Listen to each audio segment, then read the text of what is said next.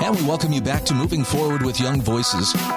Hey, we're pleased to welcome Kenneth Schrupp back to the show. Kenneth is a communicator and a Young Voices contributor. In fact, Kenneth, I'm going to ask you, please fill in some of the gaps as to uh, who you are and what you do, and then let's dive into a very relevant topic. Sure. My name is Kenneth Schrupp, and I'm a contributor here at Young Voices. I love to write on fiscal policy, education policy, immigration, culture, you name it. I think we need to take a new uh, uh, Roosevelt centered approach to politics, and it's uh, my vision to lay out how we're going to get there.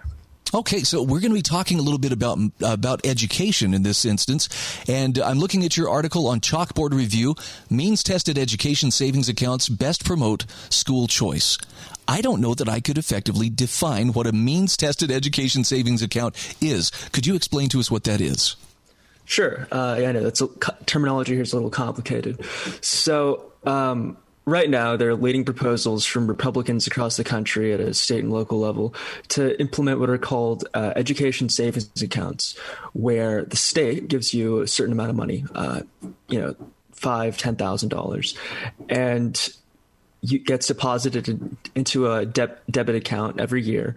You can spend it on qualified expenses, and whatever you don't spend rolls over up until you hit a limit. Usually, up until you hit a limit, something like fifty, sixty, hundred thousand dollars, and you can spend that on your child's tuition.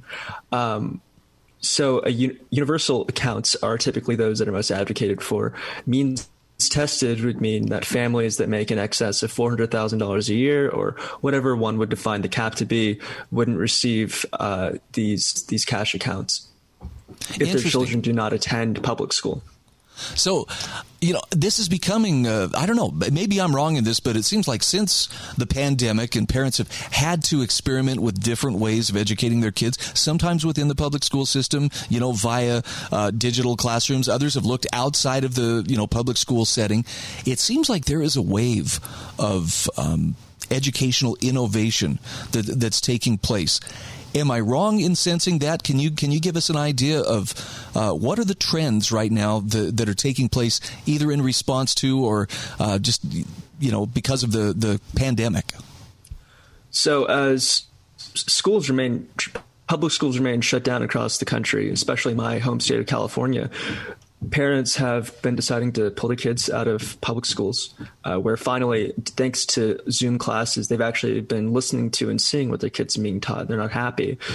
Uh, so they've been, you, have seen enrollment in private schools grow at a huge level. Parents are even hiring teachers to create pods. You know, if you have if you have 10, 10 kids uh, and all their parents chip in a few thousand dollars, you can actually hire a private teacher for your group of 10 students. And some of these kids are doing very, very well. Um, now, today uh, there's a huge upswing in in Republican coverage of education as a result of uh, CR, CRT, as a result of continued school closures, where we're trying to give students or Republican Party officials are trying to give students and families better options and more options. However, I'm afraid that these universal accounts would have a devastating effect on the cost of tuition and change the private school market in a very negative way, just like how universal student loans that no longer had any means testing requirements were actually what drove inflation in college tuition to go well past the overall rate of inflation for the economy. Interesting, as well as saddling those students with uh, you know mountains of inescapable debt.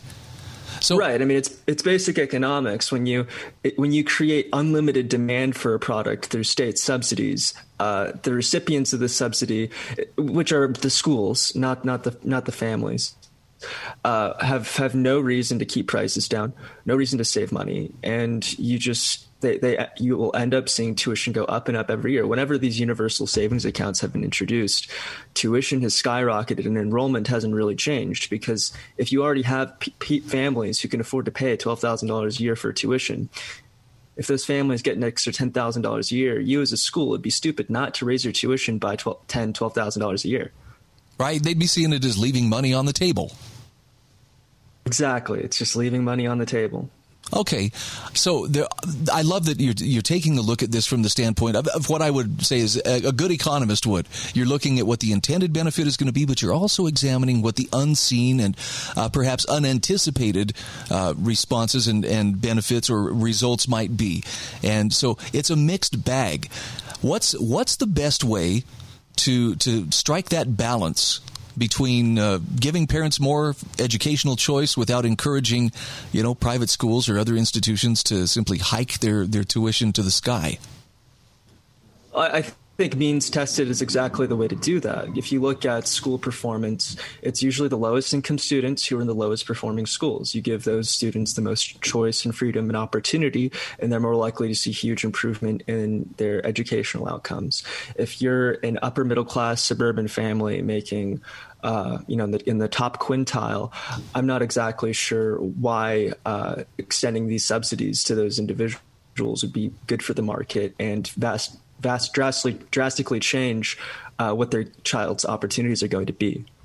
So I, I, always ask this question whenever there's a political decision to be made, and that's cui bono. I want to know who's going to benefit the most from this. Those who are supporting, uh, for instance, a universal education savings accounts. Um, what who benefits the most from from the way that that's approached? Well, Brian, those who benefit most are typically those who are promoting it most. I think it's upper middle class individuals who. Uh, uh, for for whom t- sending their kids to a top private school is a little bit out of reach, who who would like to have this money to to send their kids to a better school, but who have plenty of good options for their kids available already. Okay, and I'm just curious whether um, you mentioned that you know groups like EdChoice or Fix California, they've put their weight behind some of these initiatives. Are, are there uh, is there pushback from from the public education establishment to, to try to you know retain some control of, of that educational choice? So, of course, the problem is that anyone advocating for greater choice uh, for parents is going to face pushback from from the teachers' unions, from the public sector. Uh, but strangely enough, there's been no pushback from people who are saying, "Wait, this is actually a bad idea to give them out to every single person. This, this is going to have terrible effects on the cost of tuition." Um, I, I do believe to a certain extent that that people think that they can mobilize voters to the Republican cause, essentially buy votes from these upper middle class from the upper middle class suburbanites who who are the swing voters in our country, middle and upper middle class uh, suburban voters, um, by giving them these universal subsidies. But I don't think this is a good idea. Does this invite people to start new private school systems or new private schools? I think that if the money, if there's money in the market, we potentially would see more private schools. I, I do I do concede that. Um, the que- the question is, what's the quality of these schools going to be, and what is the effect on tuition for the rest of the market? Okay. I mean, it's it's like you say, you know, or I'm trying to remember who it was that, that, mentioned if you you want to see something increase, subsidize it. If you want to see it decrease, tax it. You know, it's I think there's there's some truth to that but uh, it, appears we're long overdue for some change in education. And uh, I love your call to to make sure that we're doing it right and not setting in motion unintended consequences that come back to bite us later.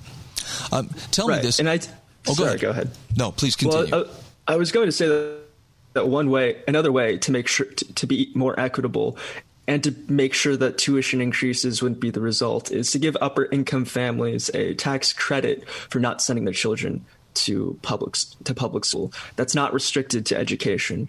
You know that their their families might be better off with the spending that money however they wish. You're not going to have the same forced education spending effect if they're allowed to spend it on, say, um, home improvements or invest maybe investing in uh, the stock market for the children's future.